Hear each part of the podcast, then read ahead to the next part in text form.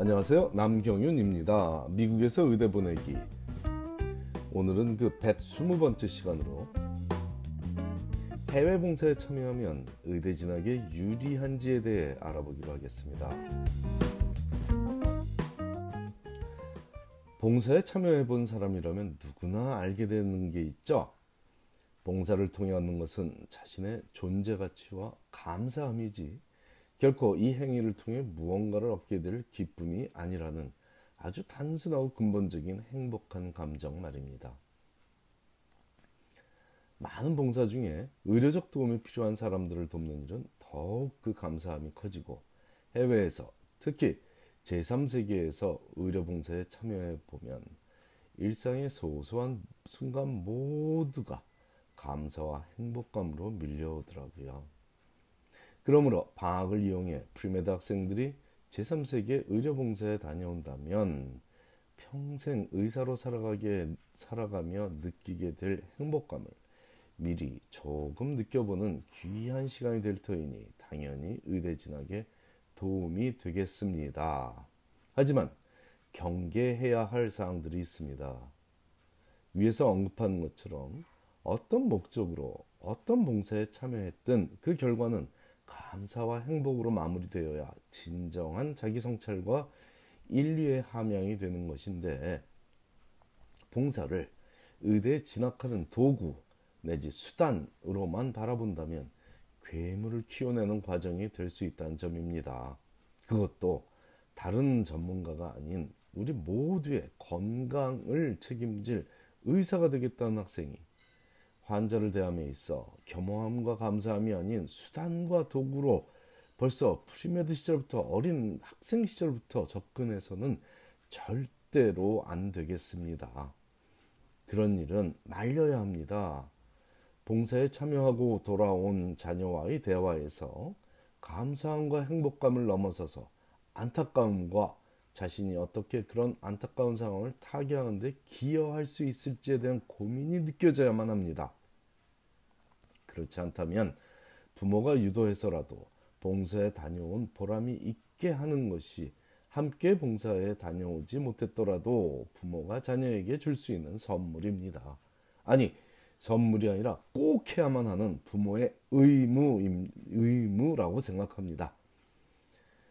봉사에 다녀와서 자녀가 하는 말이 다시는 가고 싶지 않지만, 뭐, 고생스러웠든, 뭐가 어떻게 됐든, 다시는 가고 싶지 않지만, 진학에 도움이 되니 돈 쓴 보람이야 있겠죠. 라는 투로 말을 한다면 자녀를 그렇게 키운 죄를 감당해야 할 부모로서 머리를 풀고 슬퍼해야 할 일입니다.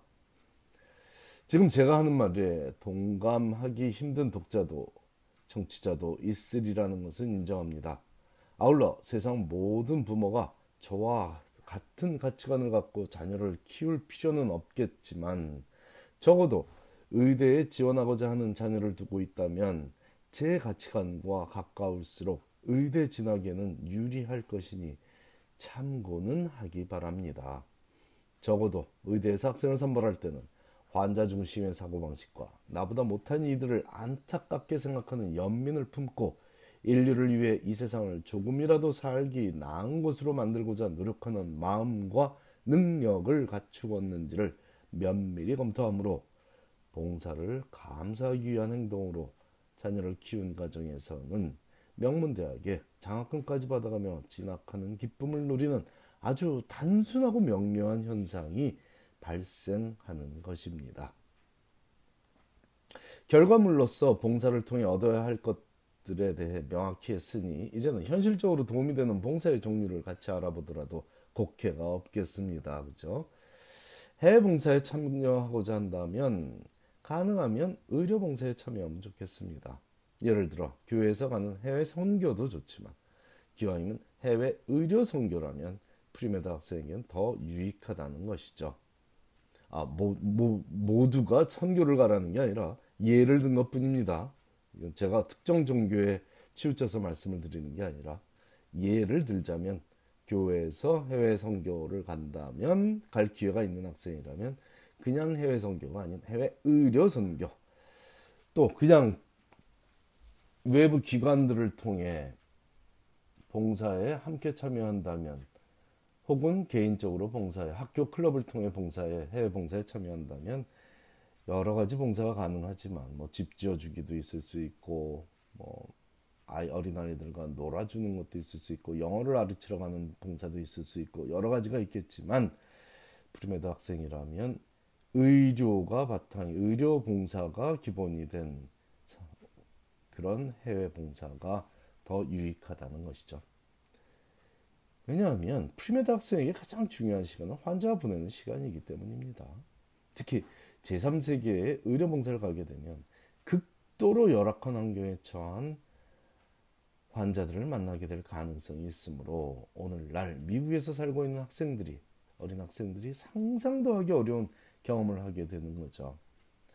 24시간 혹은 48시간을 걸어와서 줄을 서서 진료 기회를 기다리고 있는 환자를 인원이 넘친다는 이유로 아무 도움도 주지 못하고 돌려보내는 역할을 맡았던 학생이 겪었, 겪었던 겪어야만 하는 마음 고생이 굳이 의대에 진학하기 위해서 도움이 되니 많이 하는 얘기를 하는 것 자체가 무의미하지만 당연히 그 학생이 훗날 자신의 환자에 대해 좀 더 배려하고 스스로가 행복해지는 데는 도움이 될 경험이라 할 수 있겠습니다. 그러므로 결론적으로 의대 진학에도 도움이 되겠죠. 그 긴 줄을 성공적으로 기다려 간단한 수술을 받다가 그 지역에 정전이 되어버려 어이없이 안타깝게 목숨을 잃는 환자를 지켜봐야만 했던 학생이 그런 경험을 안 해본 학생보다 의사로서의 사명감이 더 뛰어나리라는 기대를 의대에서는 하고 있다는 점이 진학에도 중요하지만 실제 인류의 미래에도 중요한 일이 되겠습니다. 이에 반해 기껏 해외 의료봉사를 다녀와서 한다는 말이 그 지역의 풍토병에 연구하는 귀한 시간이 되었다고 한다면 큰 문제입니다. 이거 이거 뭐뭐 뭐 봉사에 가서 영까지 와서 너무 좋은 거 아니냐라고 오해하면 큰일 납니다.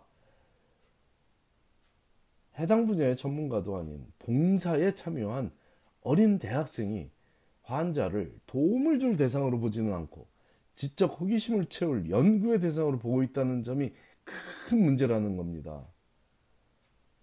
물론 풍토병을 연구할 학자가 있어야 인류의 미래가 더 건강해집니다.